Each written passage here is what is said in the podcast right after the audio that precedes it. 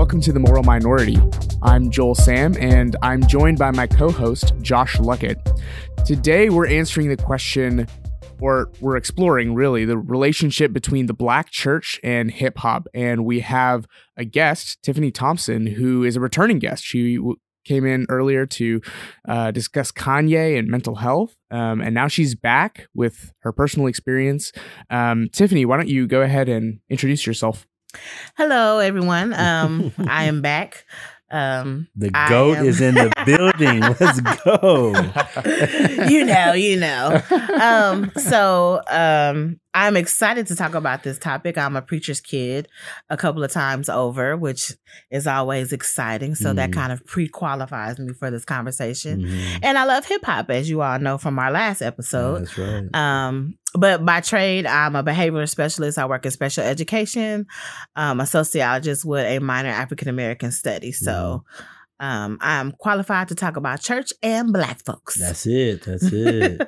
uh, before we even jump into the content, Tiffany, I just want you to say on record. Oh. Um, uh, who, if this is about Drake, I don't want to talk about Hey, it. relax. It's, it would be it would be about Drake for me because I would say yes, Drake to this. But in the last decade, as we've entered into 2020, who do you think was the who do you think have been your like top three of the last decade? You know, I'm not going to answer that question. we have had this conversation many times before. Uh-huh, the on. decade that I can't. 2010 to 2020. 2010 to I can't do it. Come on, you know you want to say Kanye, and that's I mean, you know that's my guy. Yeah. So I love Kanye. It's so funny because on my way over here, I was thinking of all the ways to rib you oh, about Kanye. hey, well, but I decided that I would take a he'll come up. reprieve Yeah. since we're going to be talking about church. but the good thing is he'll come up because he's oh, I have a whole relevant. Kanye section in my mind Mm. That's, yep. when it comes to church. he- honey. he's playing evangelical church right now, so he'll he'll come up. He'll come up. Okay. Um, the lover of PM Dawn Reborn. Okay. Uh, yeah, yeah. That's my man's. That's my man's. The boy. The boy. Six six. Six six. Let's go. Canada in the house. All right. So um I think what's really cool about this conversation is I remember like when I told Joel that we were gonna have this conversation, he was like, Wow, that's really spicy because I didn't even know that there was any type of kind of uh, negative relationship between the black church and hip hop. So I think it's great because I think for a lot of a lot of people that just think of African American culture as kind of like a monolith, um, would normally just kind of assume, oh, you know, hip hop is um, normally black music, so therefore I'm sure people in the black church just love hip hop. Um, when that may not be the reality. So let's even jump in by dissecting that um is is there a disconnect or maybe even a hatred between hip hop culture and the the modern black church is there even a disconnect there I don't think there's a hatred in as much as it is a disconnect in some ways. And I think that there's a power dynamic, right? Mm. So when you think about the black church now, Mhm. there's several different, you know, areas that that can go into. Mhm. If you go to like a more modern kind of black church where it's almost kind of like Kanye's ser- Sunday service, if I'm being honest. There's a lot of singing. So he's on to something. You Mhm. know, what he's doing is not necessarily n- unique, especially if you go to a facts. Pentecostal church. Mhm. If you say more than three words, they're to be jumping around and singing for 20 minutes at a time. And we're like, okay, are we ever to preach? So, I mean, what he's doing is not necessarily a new concept, but so when you have younger black people who are into hip hop, you Mhm. kind of get that's where you get the organ uh, person playing dun, right dun, playing Biggie Smalls yeah in between because they grew up in offering, that, yeah. and you hear all the Mhm. young people go, "Hey!" right right Yeah. And the old people are like, okay, what is going on right now? you know, and so I think for the more modern black churches, it's it's difficult because when we say modern, we mean because modern times, Mhm. but there's a lot of quote unquote modern black churches that are still stuck in the back in the day. Right. Where they don't have a great youth population, Mhm. um, or if they do, the youth that are there are kind of old Mhm. because of it being a mostly old people's church. Right. I think that there's a, a power dynamic, a money dynamic, Mhm. We're um, gonna get into that. or perceived power, Mhm. because depending on what scale your church is at, Mhm. you you know you just really have perceived power. You don't have actual working power per Right, se. Right. You may have it in your small community that you're in, Mhm. or amongst the people that you're with, Mhm. um, but it's not until you get into like the Creflo Dollar, who Mm. definitely just has like a pimp name to start with. Um, Yeah, he's last living his destiny. Yeah.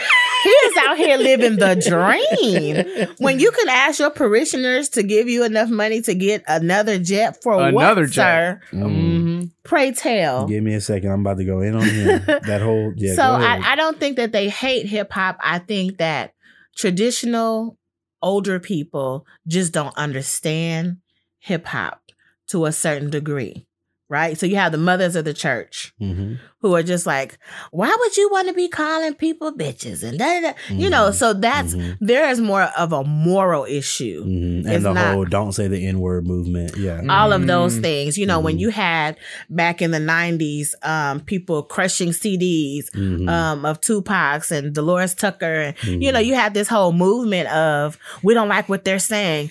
But ma'am, you forgot you had Little Richard, Chuck Berry, um, you know, See? all of these people About- yeah. who were maybe not blatantly saying these things, but they were still condoning um, immoral behavior. Come on. So because at that time people were ushering in saying what they, you know, like I said what I said, Mhm. instead of covertly saying it, Right. Mhm. then it became a problem.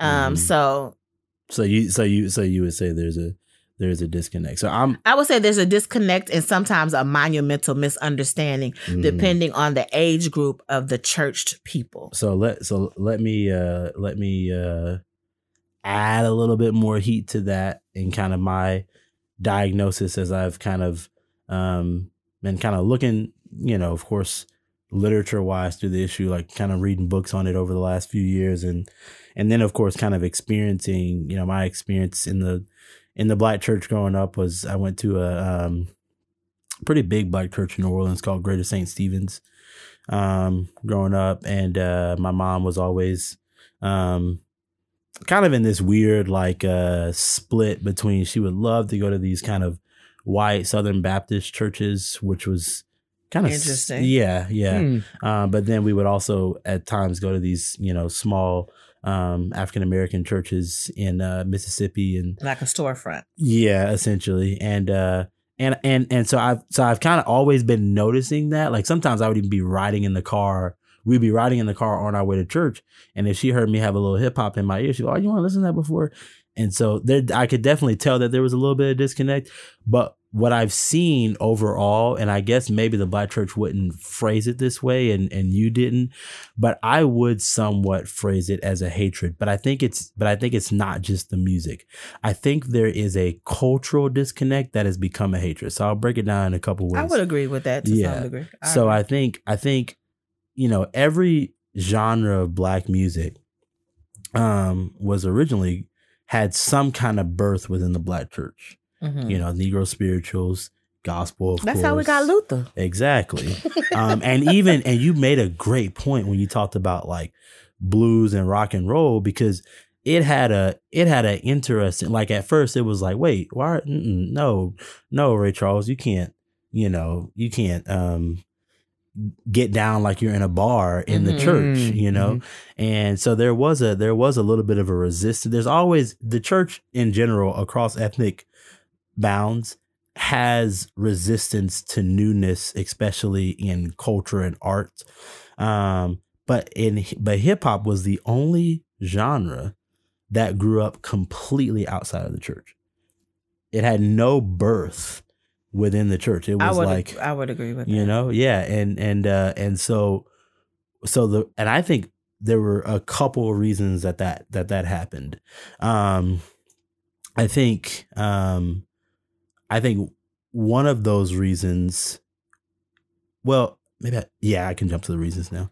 Um, I think one of those reasons was uh, the the idea of respectability politics, which for those of y'all who don't know was this idea or the strategy really that was used in the civil rights movement um, to to kind of reveal um the uh the the racism and the bigotry. Um so there was a non-violent movement of like hey we're gonna come and sit in in in these uh segregated restaurants or march in the streets or freedom ride or um and this is not where respectability politics started but it was a strategy that was used in the civil rights movement. And what happened was this kind of like um, more passive approach, not passive in a negative way, but more nonviolent, passive approach to um, just looking dignified in the midst of bigotry and really revealing the bigotry in the South for what it was.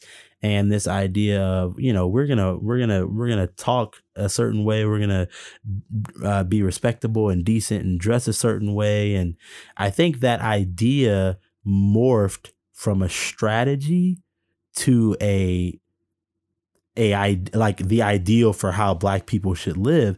And i think hip hop um especially in its infancy was like no we we just saw martin luther king like shot in a suit.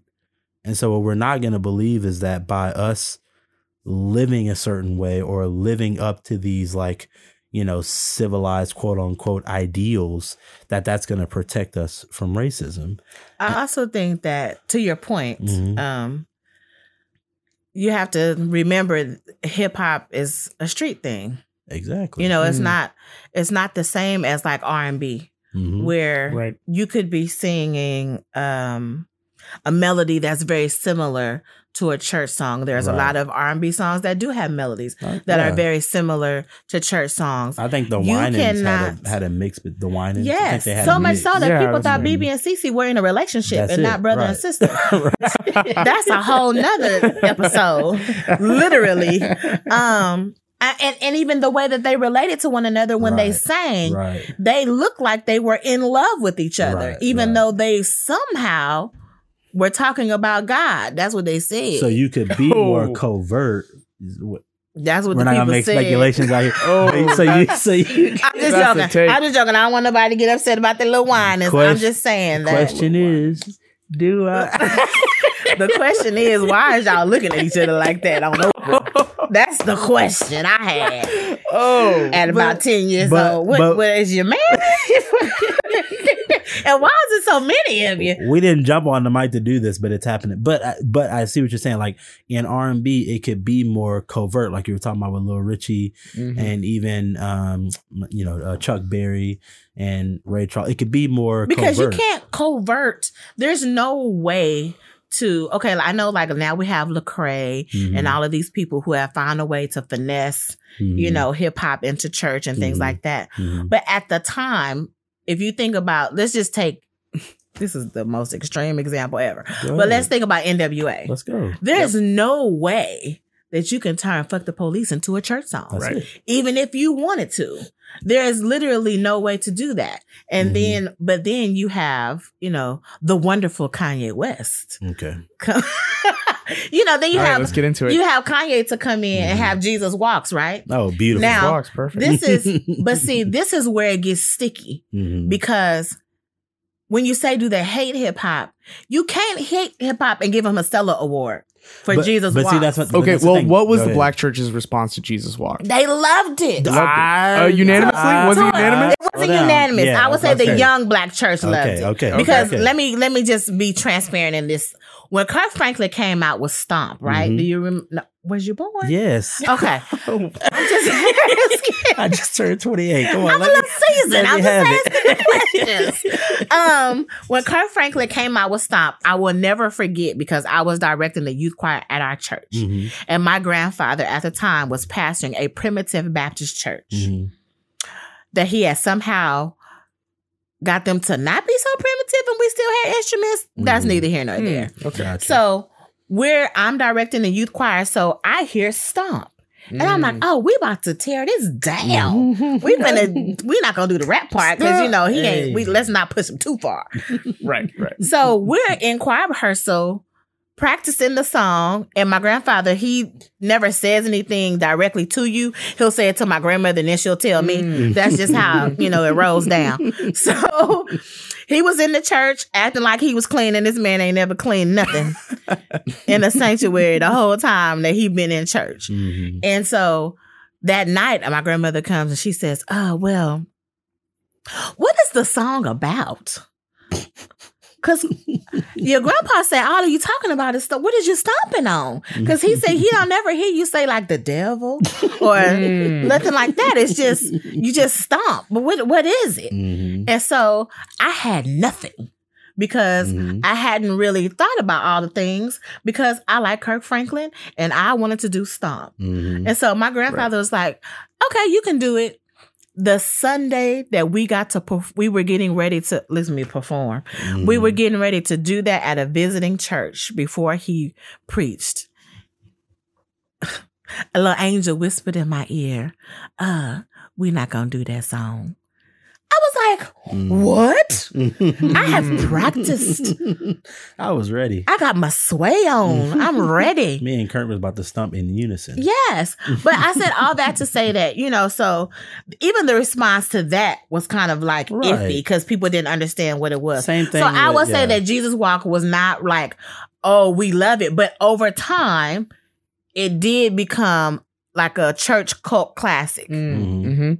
So much so they that it won a Stellar Award. Now, how can you win a Stellar Award, which is a gospel award, Well, let me. I'm. I'm or a Dove Award on the same album? You talking about bitches and hoes. but see, that's the thing. yeah. That's so. That's, so we gotta have a. so I guess, but that's my. That's that's why I think it became hatred, because um, so you know what I was saying. I, like they, the black church, kind of embraced this respectability politics as like this is the way black people need to act period instead of realizing and we'll get to infrastructure and some Yeah, that's a model minority philosophy. yes yeah and that's I mean, also like the difference between assimilation and integration. come on Right. and that's what So- i'm saying Yep. and, and so i you want to be they- a part of a party that people don't really want you at. So you think, well, if I wear the dress and if I Mhm. have, you know, oh, I'm old now. I was gonna say if I wear a Covadis, uh, you know, a nice Mhm. little haircut, and I Mhm. got the gloves on, and I do this,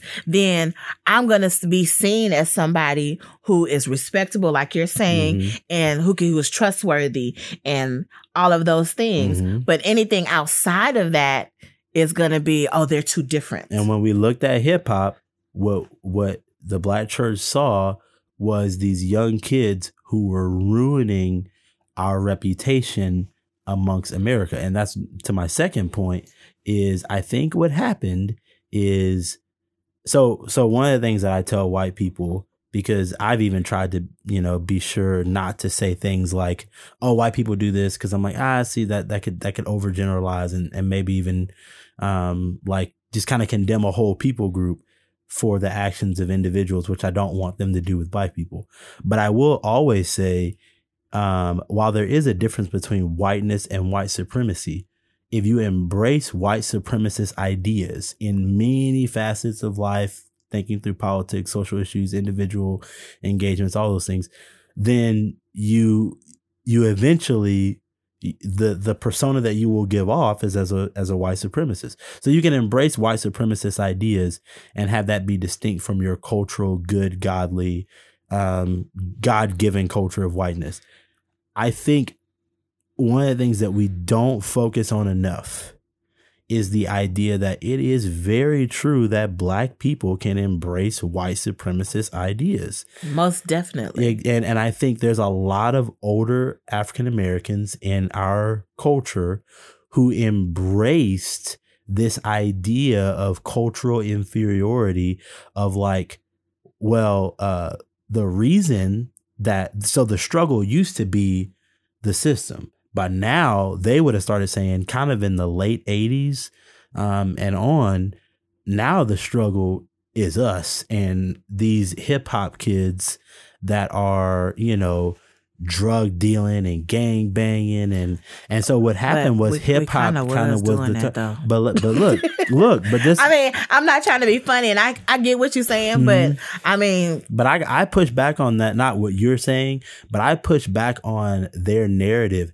heavily because it is a false belief that at any time in African American history we were either a sinless victims, um, or b that we did not have this kind of um, African rooted, eccentric, fun, um, uh, uh, expressive behavior, B, or even C, that we didn't have to hustle in a world where we weren't given things. And sometimes hustle means you break the law.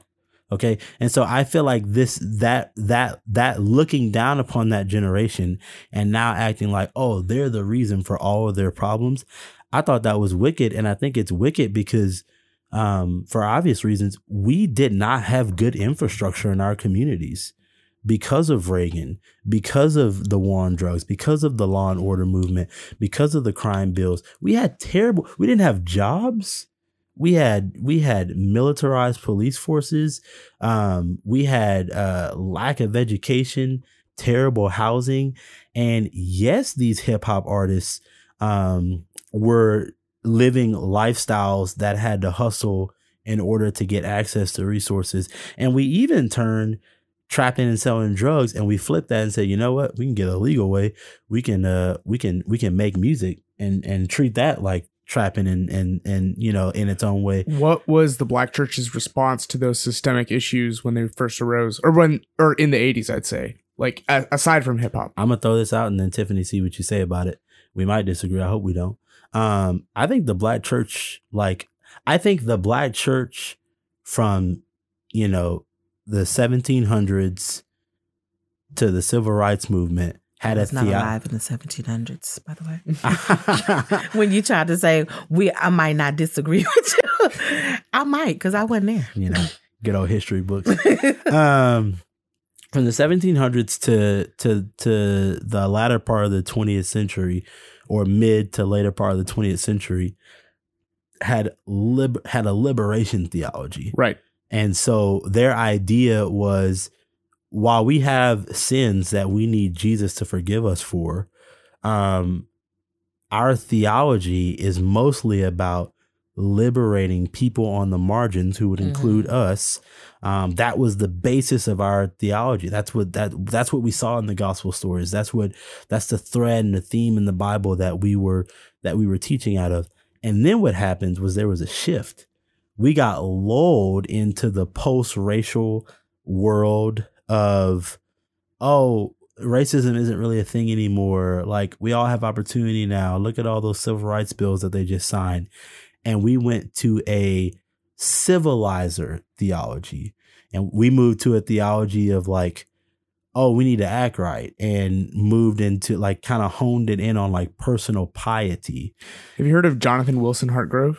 Yeah yeah There's yeah a term called slaveholder religion. That's it, and a great book too. I just I, I I've read that book a couple of times now, and that was what happened. The Black Church we didn't have the theological um, armory to combat um, the new world that we were living in because we were acting like Martin Luther King's victory was actually a victory instead of realizing that he fought a battle that wasn't done and they just made it the the the same racial um systemic injustice now looked different and we didn't see it.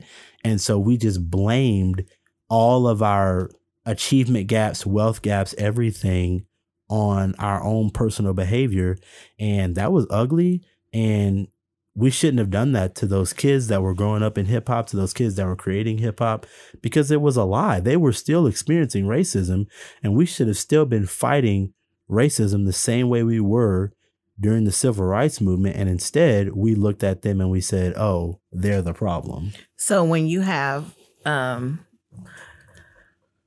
I guess to what you were saying when you said what was the church's response, I would say, like in the eight, I mean, there was crack kind of that threw us off the game, if I'm being honest with you, to me, because people were just trying to make sure that people were staying alive, that kids were not dying. You know, it it that whole time period, it was like a I don't even know how to describe it because if I'm being honest and real transparency, I grew up in a upper middle class kind of situation. So, um although we did have people, you know, in our family who used drugs and, you know, were very crazy with it.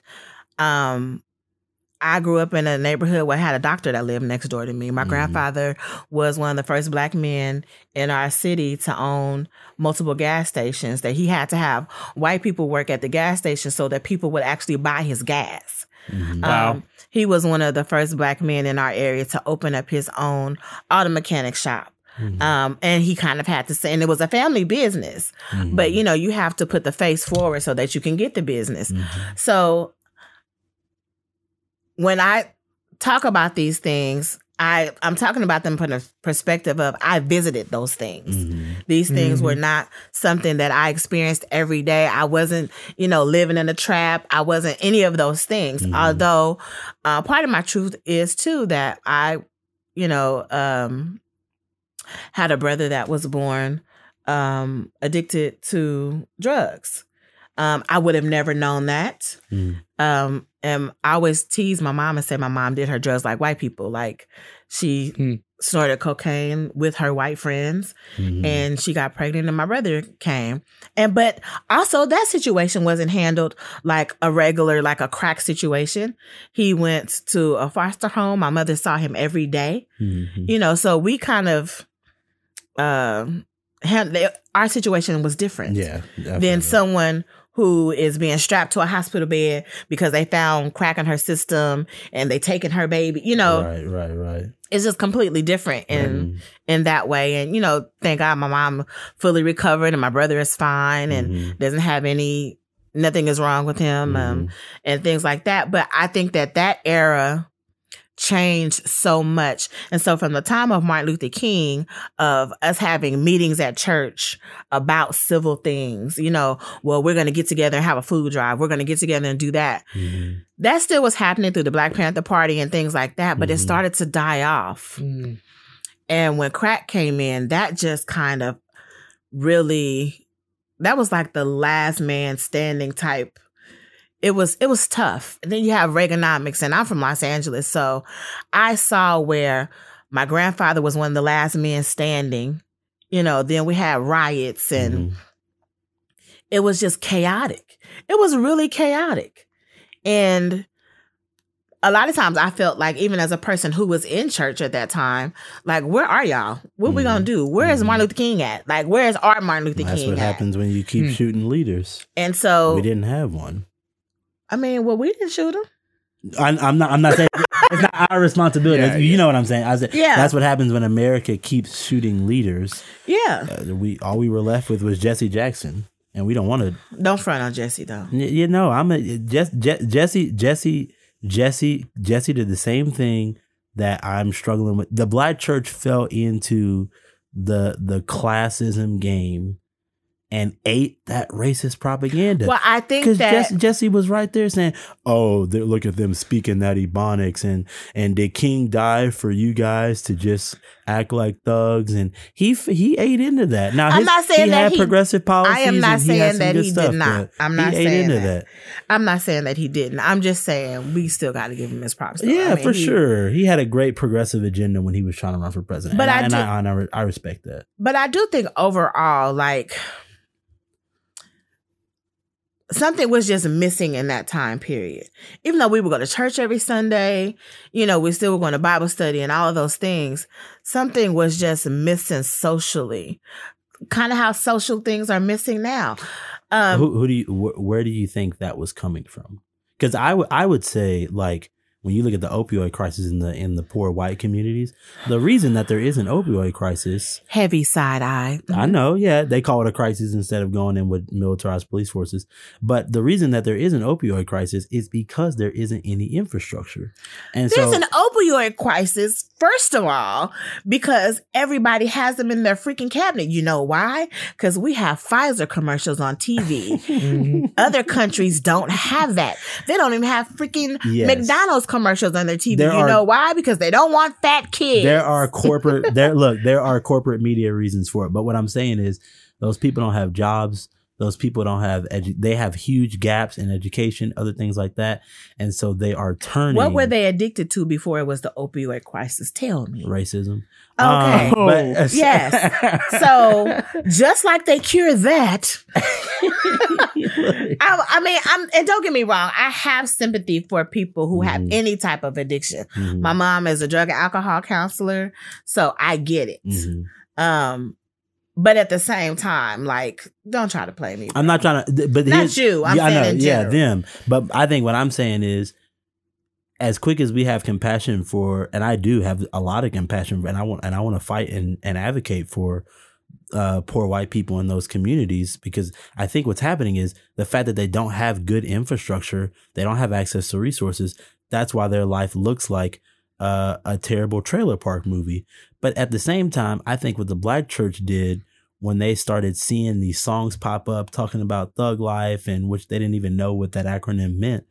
But when they started, you know, seeing um, this group of young men and women come up, you know, being very like you know, uh, passionate and and and uh and strong. I'm glad you said passionate. and not yeah, aggressive. yeah. 'cause You know Because me. You know that me. Is a- that. Yeah. As Amanda Seales would say, I'm not. I'm not mad. I'm just passionate. Let's go. Yeah. I'm not being aggressive because those are two different things. Like Absolutely. I can be really passionate about something, and if you're not used to it, you know, even if you are another black person, it may seem like I'm being aggressive. Trust me, I know it's my Mhm. struggle. Hey, well, it's, too. it's only it's on it. Look, it's only a struggle in certain spaces that they don't know how to deal with passion. You know, so it seems like this this core idea that we're tackling is there's a arose a time in recent black history where Mhm. there was a void in the community and a Mhm. young black person could choose between the black church or the hip hop culture and everything that was associated with that. Is Mhm. that Yep. correct? Yes. Absolutely. And the reason they chose the hip hop culture is because the hip hop culture sounded like liberation theology and the black church sounded like civilizer theology. So in the hip hop culture, you can get the F the police, you can get Tupac saying, um, uh, ah, what was it? Point the finger. Um, you know, you can get these songs that were, that were speaking truth to power. especially when you have kids that are going through and adults for Mhm. that matter who are going through the things that are on these songs Come on. Right. you know so these songs are not well i don't know what they're doing now but don't do that because it's still it's still they still it's still liberator music. You don't diss mumble rap. i didn't say anything You were about I don't know what they're talking about now. Th- th- That's why you couldn't name an artist from the last decade because you was about to go straight to the nineties with all your little golden era people. Ooh. don't you? you're such a hater You're gonna leave? look, you gonna leave Young Thug and Future alone? That that's that's, Oh, that's my no. G's. That's my G's. But go ahead, go ahead. You were saying Future. okay they're living these songs. what right. I was saying mm-hmm. is that you know you have a lot of people that are living these songs. You have, songs. You have kids that are living on the street. Mhm. You have kids that are living in these neighborhoods where they're seeing the police come with batterrams. I remember that song when it came out like yesterday. That Mhm. means I'm a little seasoned. But when that song came out, you know why people connected with that song is because we remember seeing not only physically seeing that happen, but watching it on the news. tell the The tell, news tell the audience what the name of the song was. The Batterram hmm and it would say um the batter ram come into your pad and and it was literally about this piece of equipment that mostly Los Angeles police departments use. I don't well I that's like where I was NYD from. did the same. Maybe NYPD did the same. Maybe they did. hmm But it was basically a big piece of sheet metal with this pipe connected to it, and two or three of them would push it at one time, and Mm-hmm. it would literally take the whole frame of your door off. Mm-hmm. And then once they came in, whether they were right or wrong, mostly if they were wrong, you were the one who's responsible for fixing it. Mhm. Wow. The city's like, oh, we thought y'all was in there selling dope. Our bad. And you were broke. So now and you you're gotta broke. fix the door. So now you Mhm. got to figure out how to fix the door so your kids can go back to sleep at three o'clock in the morning. huge infringement of our Fourth Amendment right to illegal search and seizures. Right. So when you have kids and adults who are experiencing things like that, it's very hard to wake up and go to church on Sunday and have somebody preaching to you about how you need to be humble like a lamb and all of those things. When what what was my humil what was my humbleness at Mm. Yeah, when these what did it came? do for me? Yeah, Mhm. what what was my what's Where my was the humility of the police officers? Yeah. Where, where's the humility of the the policymakers who keep cutting down entitlements? Where like where where is the where is the gentleness and the sophistication of the militarized whole police units and how there is it was it, it the black church lost appeal because they weren't sounding like our heroes who realized what was they sounded unculturally savvy and so then They we start kind backwards. of for me, I mean, me personally, I love Martin Luther King just as much as anybody. I don't. But you about I- to diss the goat. I no Martin Oh, Luther King. No, okay, I I, love him sure. just as much as making sure. anybody else. But I left the Martin Luther King era a while ago for the Malcolm era because I feel like that's where we are. Like I Mhm, mean, we mhm. we Mhm. you need Martin's, you know, whatever. Wait, hold on, hold on. But What? but but what? I think I think the Malcolm era would still be non-violent.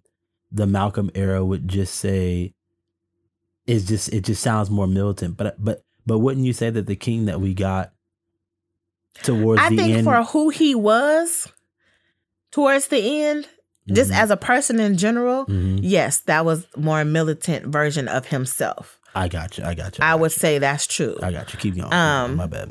Let's go. But for me personally, as time has gone on, I feel like, you know, I have said many times we need less uh, Martin and more Malcolm if we're gonna get things accomplished. And I don't mean to like be physically aggressive, Mhm. although it's very difficult for me to to grasp the idea that I am going to be able to um come to an understanding with someone who only knows physical aggression with conversation. Come on. I'll just say that. On. So when you have uh, back to my point, when you have these kids that are listening to this music, of course they have a more they resonate more with what's going on in the street than they would what's at church. So I don't think that back to the original question, I don't think that church hate hip hop hates hip hop. I think it's almost becoming a class issue.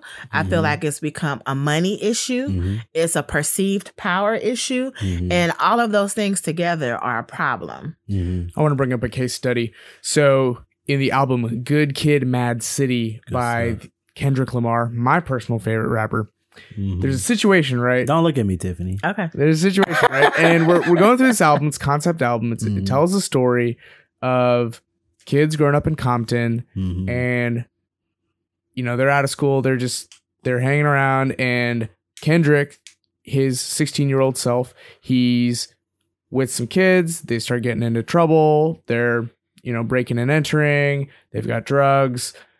There's a scene in the album where I think this is after one of their party Mhm. had gotten shot Mhm. and they're all broken up and emotional, traumatized by this drive by that just happened. And one of their friends who just died, and an elderly black woman, I think, she calls them over, says, Young man, you know, what are you doing? You need Jesus. And she guides the boys through the sinner's prayer.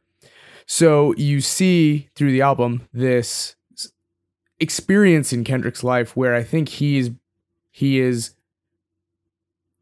putting he's kind of demonstrating the trap life, the hood life, Mhm. but then he's contrasting it with the church life, which was Mhm. also part of his upbringing and Mhm. true for a lot of young black kids.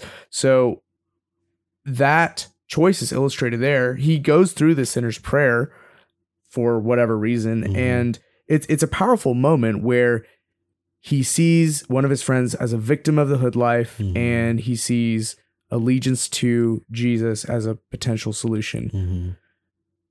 what are some what are some thoughts about that narrative? See, my my, and that's and that's where I think, and and I and look, what, what I'm saying all of this, but what still needs to be said is, I love the black church. My problem is with our lack of evolution. My problem isn't with what I personally go and experience in black church spaces, but I but I still think that that la- that lack of evolution leads to that dichotomy that Kendrick had to make in that album. Because if you go back to the slave era, when we would collect for worship, we wouldn't collect just to worship. We would collect um, for resistance. Whether it was we were getting together to plan a revolt, Exchange of information. exchange information, go go uh, uh, um, plan escapes to the north. We were getting together for resistance. We believed that resistance to oppression was righteous. That that we did not have to. That the we were reading the Bible better than our slave masters, who were just reading "slaves obey your masters" instead of realizing the larger theme and even the context of what Paul and the Bible teachers or writers were saying of hey resistance to oppression is a righteous thing when you resist unrighteousness and even little resistance, because I think sometimes when people hear resistance, they think, like you said, like revolts and things like Mhm, that. mhm. Things like jumping over a broom to get married. that's it you know, because we were not allowed to because we yeah, weren't mhm. allowed to be married. Um, just really small things. Children knowing how to read, but acting like they don't know how to read. Mhm. Um, making up songs while you're in the field to communicate with each other to let somebody know, hey, this person's going to be coming through here to go to the north. I mean, a whole song dedicated to being able to communicate with each other because they don't think that we know what we're you know we don't understand Mhm. what language is or Mhm. whatever the case may be and it and, and undoubtedly it was difficult because you have uh, a lot of west africans that are not from the same place speaking many different Mhm. dialects Mhm. and tones but you know the interesting thing about that is god is always present he was and there's always a language of communication that can be had between people Mhm. and that to me um those small resistances like uh josh was saying uh were righteous and i think that from growing up in los angeles and being a family with gang members on both sides Mhm. one thing that they did do whether they did it for themselves or because my grandmother was not a game Mhm. they went to Mm. church on sunday Mhm. Okay. now i don't know what they was doing on saturday but they went to church on sunday But but look, but I think but even get, getting back to Joe's original thought, what the issue that I'm having is or have been having with the black church of the last 50 years is now you have to divide resistance and Christianity. Even in the Jim Crow era, uh, where where did they get together to talk about their at strategies? church You know what I'm saying? And so, now, but now, um, the church is the place where you go and you know lay your shoulders show off your hat Yeah, you know, and show off your money. your your TM Louis you know, yeah, and, and, and, I'm, and I'm Mm. and I'm just like, no, no, no. The church should still be a place where we resist, and I see a lot of aspects of that today. I don't want to. I'm talking about the majority of the black church where I don't see it, but there's still a lot of that. Even you know, um, my man's that you just mentioned, one of the people, the Jonathan you- Wilson Hartgrove? he works with uh, Reverend um, William Barber, That's right. um, and Reverend William Barber ain't nothing nice. right. And when they get together Yep. in church, that's for revolt. I mean, that's for uh, resistance. Right. Um, and uh, and so th- that's still happening. Um, but I feel like now there became there began to be this dichotomy where children or guys, young African American men and women growing up, now had to look to hip hop for resistance instead of looking to the church for because the church was just going to civilize you, whereas hip hop was going to liberate you. And the resistances were small are small in hip hop too. The resistance of um, I can be ratchet. I can be ratchet, and that's not immoral to be ratchet. Or I'm we're gonna go to the club and have a good time, in spite of the fact that we're most of us are living in poverty. Or the whole genre, heck, we're gonna go make money. They don't have jobs for us in our community, but we're gonna go make money. Um, and so like there is there all all of that is within that that just that just allowance to be unapologetically wide spectrumed black um, existed in that hip hop space and it didn't exist in the church. Now, here's where the church could properly come alongside of some of that. And we'll talk more about this at the end, but even now I just want to mention a brief thing. There are things to critique about hip hop culture. Most definitely. There is toxic masculinity Mhm. in it. There is there is uh, there is an overindulgence of materialism and wealth. Um, there is uh, sexual immorality. There's Hmm. there are things in there. Don't do that. Um, there are things in that Drake. Look, don't. I wasn't even talking about Drake. You know, Oh, you about to talk about my people today? It's interesting that the things that you listed that are a problem in hip hop are also a problem in church sometimes. Come on, Mhm. come on. So is it because you're looking at yourself and it's making it problematic on, for there you because you can there see who you are through these kids or through these grown people. Take the gloves off. So I mean, I love church in general. I love Mhm. the black church. and That's what I grew up in. Mhm. But I also know that those things that you listed is like looking in a mirror. So the church didn't have a leg to stand on, and you get that in a lot of hip hop music. That Busta Rhymes made a song, kind of, kind of making a mockery of a church scene, and Mhm. and you know you get a lot of verses where they're like, "Oh, y'all just pimping us for money." We know what pimping look like. I mean, if I'm know? being honest, and so the church you, didn't have they didn't have a moral backing to stand on to really critique because in a lot of you know we mentioned Creflo Dollar.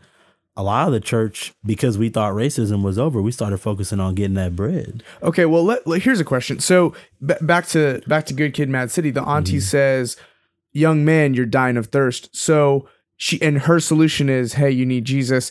Did the black church do a good job in discipling young men and women out of the hood life? Uh, well, that but so that's a that's a complicated question because I would say, and you know, uh, uh, yeah, I would say like they don't need to disciple them out of hood culture. See, that's that that's that's my thing is like, Where do you you draw the kinda- line? well, because then I- you well, kind I'm of a- make when you say disciple them out of hood, There's really almost no way to really do that in a real way because Mhm. because then you're saying you have to choose one or the other. If I'm a if I'm a hood, if I'm ratchet, If I'm a hood rat. Yeah, no, I don't want to be a hood rat. Well, Just let me be hood. that's what I am. okay, so Yeah, if let's I, clarify the terms real quick. bro, because they don't mean the same thing in your Right. generation Words as are they do in important. mine. St. Thomas Project. So- So if I'm just a person that's hood, you Mhm. know, but I love Jesus, Mhm. you know, I may be more inclined now that I maybe have a better relationship with God. I may be more inclined to, um, instead of singing Megan Thee Stallion, sing um, what is that song? That's Josh's girl. That's my girl. Mine elite, too. Elite, Mine elite too. rapper, elite rapper. Yeah, elite, Uh, We're not gonna. We're not here for that. elite. We're not here for that. Go ahead. sir. but I may be inclined to play less Megan Thee Stallion and more what I call uh, ratchet gospel, which is all of the Mary Mary songs or Mm. the uh, see, I don't know if uh, yes, yes, and thank God for Mary Mary, thank God for Kirk Franklin, thank God for all of the hip hoppy Yeah, kind of I mean, trap yeah. gospel type thank God, songs. thank them, thank God for that. But here's the thing, I, I do think, I do think there are proper critiques of hip hop culture as far as the things I said, like materialism, mass, massive toxin, toxin, wow, uh, materialism, um, toxic masculinity, um, uh, All of the things. Yeah, yeah. I, I think those things do need to be critiqued, but I don't know if those things are inextricably tied to being hood. And so exactly so you don't so I don't need to be at the hood discipled out of me. I just need to learn how to live a new expression of the hood where I don't need I don't need to go to the club and hook up with someone at the club like every other culture does. So we're not gonna act like that just happens in the projects. But like um I don't need to go to the club and and instead of just having a good time, having a few drinks, dancing with my friends, let that turn into a one night stand with with whoever's there. I can enjoy my music, have fun, have a good time at the club. You know what I'm saying? I can still, I can, you know, wear wear wear nice clothes. Minus the whatever. fornication. Exactly. Mi- mi- minus minus saying that equivalating, uh, making it equivalent to being weak and being a woman. I can do all. I I don't need that stuff to have an expression of hood or an expression of uh you know black cultural traditions within an inner city context like I, those things aren't inextricable those things aren't like inextricably connected. And so i think where the black church failed um is they failed to to allow their theology to evolve and to allow their cultural savvy to evolve and to put their to to actually be it, it's almost like you know this is so complex and and you know I, I don't I don't think There's a lot of nuance. yeah, And, and I don't think a lot of people realize just how much of a generation gap there is.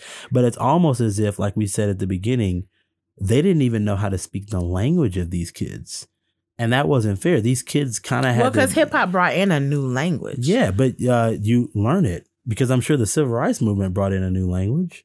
Can we maybe give an example of how uh, the hood life can be redeemed, or the hood, hood culture can be redeemed, um, Mhm. while also separating the sinful aspects of it? Yeah, I, I'll start. I mean, like, I'm gonna wear my hair how I want to wear my hair. You know, I or or um or there's ways that we constantly evolve and dress in hip hop, but it's always hip, it's always new, it's always fresh. Dress like that.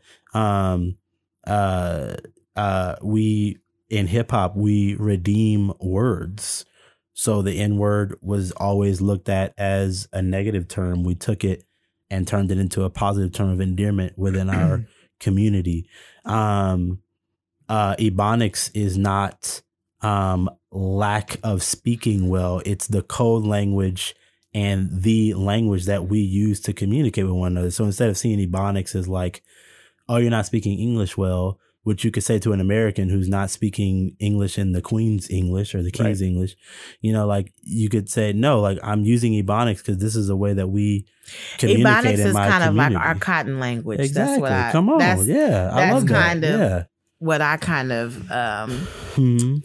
marry it to. So Yeah. Ebonics is kind of like our cotton language. Like you said, it's not for lack of intelligence or thought. Mhm. It's just the way that we communicate with each other. Um and it's easy for us and hard for others to understand. And that's okay. It's kind of like speaking pig Latin. Hey, come on. Mm-hmm. Oh, yeah, no, I'm and not mad at people who can do that. So that so that those would be my few things. But what yeah, continue on. Like what what are some things that you would say, hey, I could still be hood, I could still be ratchet, and it not be immoral. And they're not the immoral elements are not in it. Still embrace hip hop culture. I think you can just be immoral elements. yourself. that's it. And ask for you know when you find god or when you come into christ you can always ask for um a renewed mind and a renewed spirit and a Mhm. renewed heart. And if you work just like anything if you work at it it will begin to happen. That doesn't mean that you can't i mean i'm a perfect example of that. I love god's a lot. I I have what I like to call like radical faith. And people think that I'm crazy a lot of times, but it has worked for me. I believe that God will do what he promised me.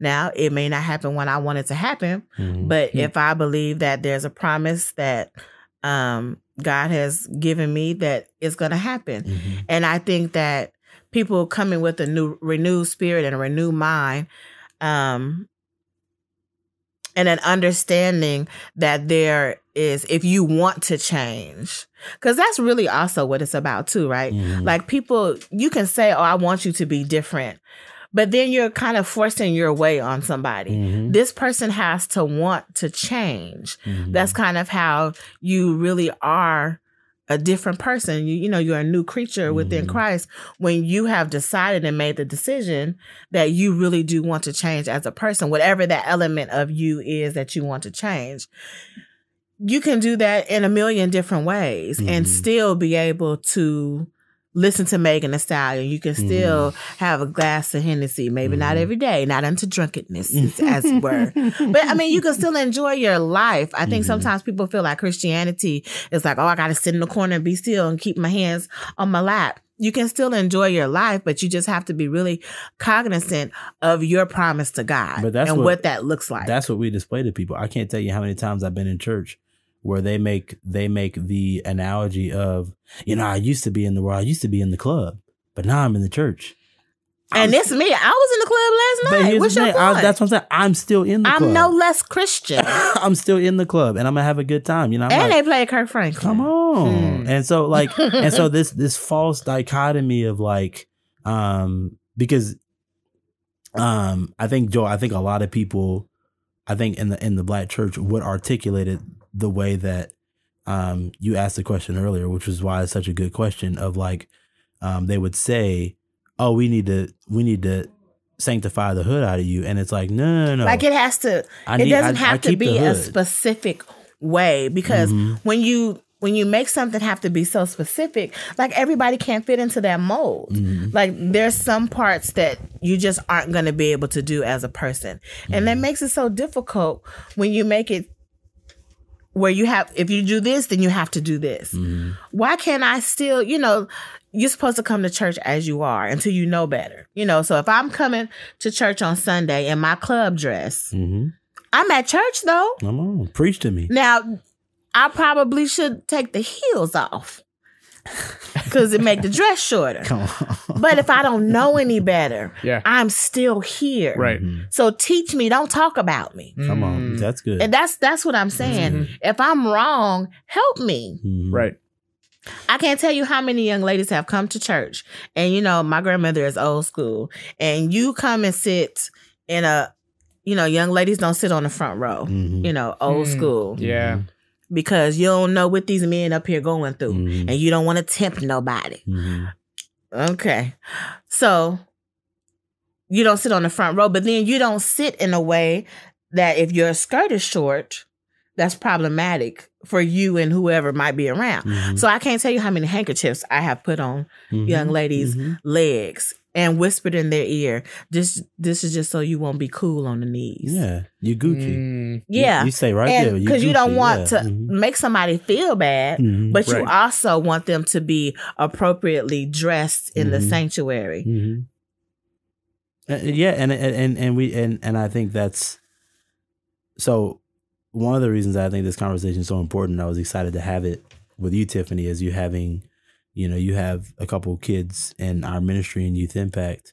Um, I I'm I've noticed as I've done, you know, youth ministry among um, young African American kids, um, the church will have no voice within that constituency until they build a missy a missiology that engages hip hop culture. Yeah. Like those kids will always appreciate a little Kirk. They'll always appreciate, you know what I'm saying, a little Fred Hammond. I'll, I'll But- tell you how I know they appreciate it. My daughter every morning hmm sells about four kilos worth of dope before she leave the house. she loves trap music. right, but he, but yeah, but But before we leave out the door, Mhm. she plays church music. Yeah, so so they want a little bit of it, They- Yeah. and, and and they got it in their spirit because they grew up with it. Like I grew up with that stuff, even though I wasn't going looking for it. My mom would just put it in front of me. But the reality is, um, if you don't know, one, the black church just needs to learn how to make that music into worship music. Period, and that's going to be a difficult task, but become a great artist and do it. But I think so. I think that's one aspect, but also and not turn your nose up when the kids do it. Exactly, Because yeah. it's almost Mhm. like I've seen many kids, you know, try to perform like a little rap or something. And you see the older people, you have Mm-hmm. some that, you know, they close their jacket and they're like, well, what's going on? Then you have some older people who are like, okay, Mhm. you know, God bless your heart. You know, they want the kid, encourage the Mm-hmm. kids. But it only take those two or three people who seem uninterested for the kids to not want to do it. because those two or three people probably have power, and Right. they're gonna shut it down. Yeah. Or even Mhm. if they don't, just their kind of negativity Mhm. towards it um is not helpful. Right. Mhm. It's not helpful because this is the music that these kids know. These kids ain't around listening to Luther Vandross and Anita Mhm. Baker. I mean, they just aren't. First of all, because we don't have right. those They're not type supposed of to it. Yeah, we don't yeah. have those type of artists anymore. You know, think so, we no. you know, I don't know what these people out here singing about. Oh, hold, slow down. I'm talking about in Solange R&B. uh, Solange just made a dope. Everybody is not listening to Solange's strange album. I have it. I heard it. I'm 44 years old. I am woke as you can be. And I'm like, what is you talking about, girl? She just she Solange just- is not mainstream. She's she's there. yeah. We, she people just, people know Solange of has her. been making the same video for the past three years. she just she oh. just With wants a to- leotard she just on wants and a square stretch- box. She wants to stretch our minds. But look, bef- so before before with we a spooky soundtrack. before we get out of well, let's let's address one more thing. I mean, Yeah. relevant to this conversation, we got to talk about okay, where the the Christian hip hop scene. Mhm. How has the Black Church responded to that Christian Ah, hip hop? See, scene? why you wait till the last? Get- It's a valid Let's talk question. about it. Ah, okay, We okay, gotta talk real about quick, it. real We quick. gotta talk about I'll get so so the. I'm gonna say two things. One, the black church at first and kind of continues to kind of stiff arm the Christian hip hop scene because it sounds like hip hop, and the black church hasn't really learned how to engage with that yet. But I will say the second thing is they got a real good critique of that mess because the truth is a lot of Christian hip hop is really just Garbage. white- Well, it's, it's bad. Artistically, it's bad. Artistically, it's bad. But then on top of that, it's just white evangelicalism put to rap music, and that's the problem. Like, and thank God, Lecrae and Propaganda and Sho Baraka and Whoa, John whoa, whoa, Gibb, those three are very yeah, they're coming out of it. Lecrae formerly was definitely re- yeah, reformed that's what I'm saying. theology, They're coming out of it. but but prop prop was a little bit too back in the day. But I Mhm. think Sho was the first one To really jump like out of shed that. that. Yeah. Sho's got a lot of a Mhm. lot of truth to power in his Mhm, work. mhm. Props definitely got that. He's got that going on, and Lecrae's. I think he's he's coming out too. Yeah. So I'm praising those guys for coming out of a lot of that stuff. But a lot of those got Shai Linne, you know, Hot Garbage, yeah. you know, Flame, um, God, yeah, the, Flame. the truth, you know, like Not my flame. I'm, I'm, I'm just, I gotta light It's them not- up. I gotta light, you gotta them light up. 'em up. But uh, that's the thing is like y'all sound too much like white evangelical theology, which in and of itself isn't bad. It just needs to be in white evangelical spaces.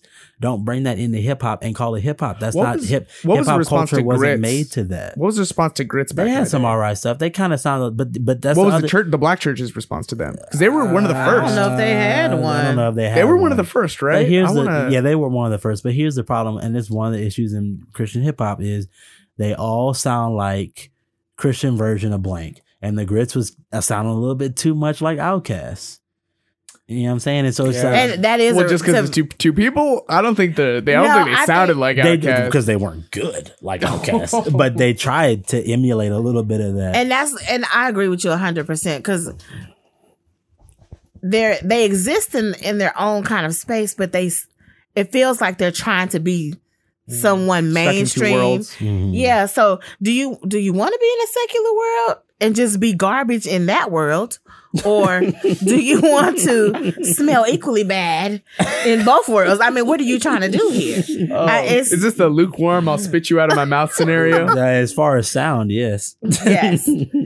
I mean, and and you give it a fair chance because you're like, okay, he thinks he's Eminem. hmm No. NF Yes. Trying to be trying to be Eminem. I love what he. Whoa, whoa, whoa! NF is got a lot of cred in the non-Christian world. He's blown up. yeah, in the yeah, yeah, yeah. But here, here's why. He's he's got like I, I I've been waiting for somebody to let me pop off on him. oh, You got 30 oh. seconds. I am look, and I'm gonna use every second of it properly. NF is doing an incredible job reaching the the emotional and mental health struggle movement, and I thank him for that. That's a really important group to really be engaging with and reaching out to and and um incarnating yourself into because those people like they need that type of emo music that's speaking into their same struggles. And so I, I really thank NF for that. But at the same time he sounds way too much like Eminem. He sounds the same on every record. He's not that gifted of a lyricist and he don't put enough black people on his songs and so I think those are the issues for me where I'm just like, hip hop was made by us and white people have made incredible contributions to hip hop.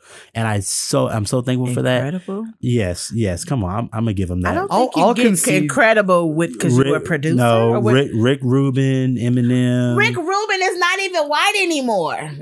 Yes, what are you is. talking about, His bro? skin is still I white. promise to God, when I see Rick Rubin, I His do not skin see a is white man, white. and I love Rick Rubin. I love Rick Rubin, but he, but I'm just saying, white people have made incredible contributions. But for NF, you got to remember, like it's still our sport, Yeah, and so make Yeah. sure that on your albums you don't whitewash it. Put us on Yeah. there. And I just see a lot of music he's making, and he's not doing. And I just that's kind that's kind of one of my beefs. I'll, I'll give you all of those, but the lyricism. I think he's a good lyricist. but I ah. think all, your other three points are valid. He's do you think it's the delivery that you like?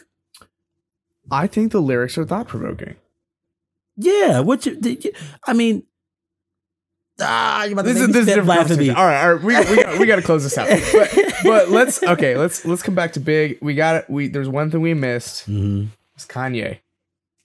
See, my thing And with we, Kanye, I know we discussed Kanye at length, but I'm a, is his newest album, The Black Church? What's their response? Do they view it as positive, or to, or Josh, as you've said before many times on the podcast, Why are you bowing starting? bowing I just- down I just want you to, to get uh, ready. I just want you to get ready because this won't be. bowing be down easy. to the powers that be? This won't be easy. I just want you. I'm to Tiffany, get you go first.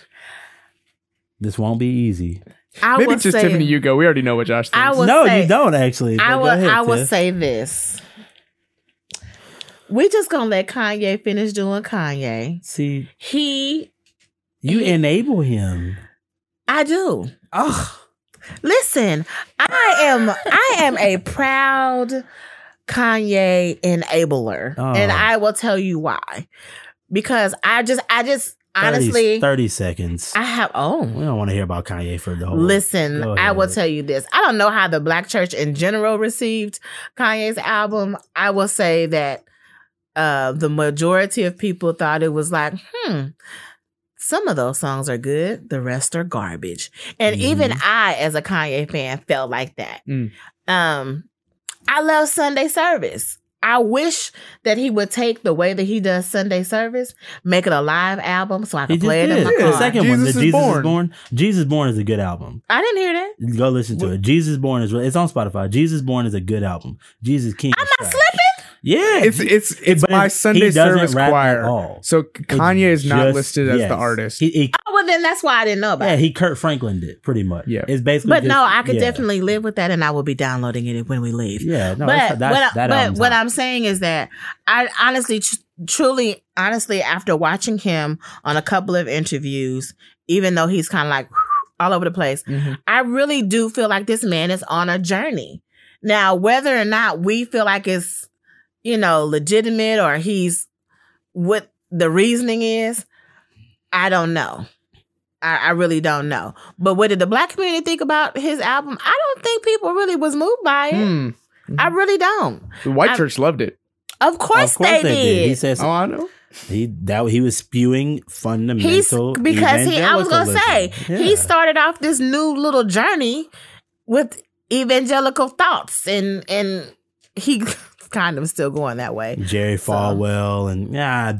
Here, real, real quick, just my takes on Kanye. Um, Kanye was, and The we said this, not yeah, yeah, yeah. The music. The the he he was always Christian. Now he's exploring this like more civilizer, pious, pious Christianity, and I think th- that that's what made Jesus King um a little too safe for me as far as content. But do you think he's staying there? Because I feel like he's not. Yes, I don't. I don't he- know if he's, he's still the- staying in in, the- that space. He's in the sunken place and he's doubling down. First of all, slow He- down. he's in with the the sunken and the place spoon. and he's doubling down.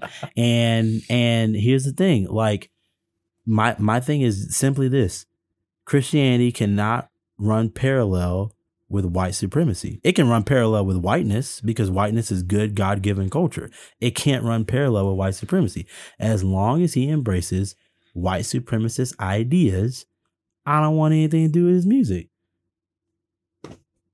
And and I and I think that's why his music isn't isn't really I think that- shaking waves in the I culture. I think that that is fair. Um, I think that's a fair argument. I, I don't really have anything to say that. yeah, I know. I got you. You just shut me down, though. Let's be clear. Drake is still whack. Oh, all right. That's that's not on topic. Y'all can beef that on another Oh, podcast. man. No, Well- but I mean, Well, how, how do how do we how do we close out? Well, I guess like uh, one, thank you so much for for coming again and and letting us just go off. I, there's no one I'd rather I go always, off with. I'm always having a good time. Um, but yeah, like, uh, d- would you like for people to follow you on Instagram or Twitter or keep hearing your thoughts? Like, is there is there No. any way? No, no, because because you you you you wanted to just be. I feel you. You Mm-hmm. because you Because Keep I coming on have the podcast. I'll tell you Yeah. this. I have a lot of thoughts. yeah you get Oh. down. No, you get and down. I Mhm. don't have the space uh, for people to follow me on anything. I would have to make my comments disabled. Hey, there it is. Mm. and I don't have the energy and Yeah. space for that. My social media is really just like for my friends and family. So I torture them with my thoughts. No, you I, and I, love them. You got great. I. I don't have the space for outside communication. Maybe one day, just not right now. Well, before before I move up to Dallas, you will be back. Okay, good. Then we could talk about that other topic. I Yes, yes. Which we're not even gonna preview because it's too it's too risky. suppose. It's too risky. but yeah, this was fun. Um, thanks so much. I had a great time as Yeah, always. Yeah. Well, you've been listening to The Moral Minority with Josh Luckett and me, Joel Sam. Be sure to tune in next time as we continue our series on art. Thanks for listening.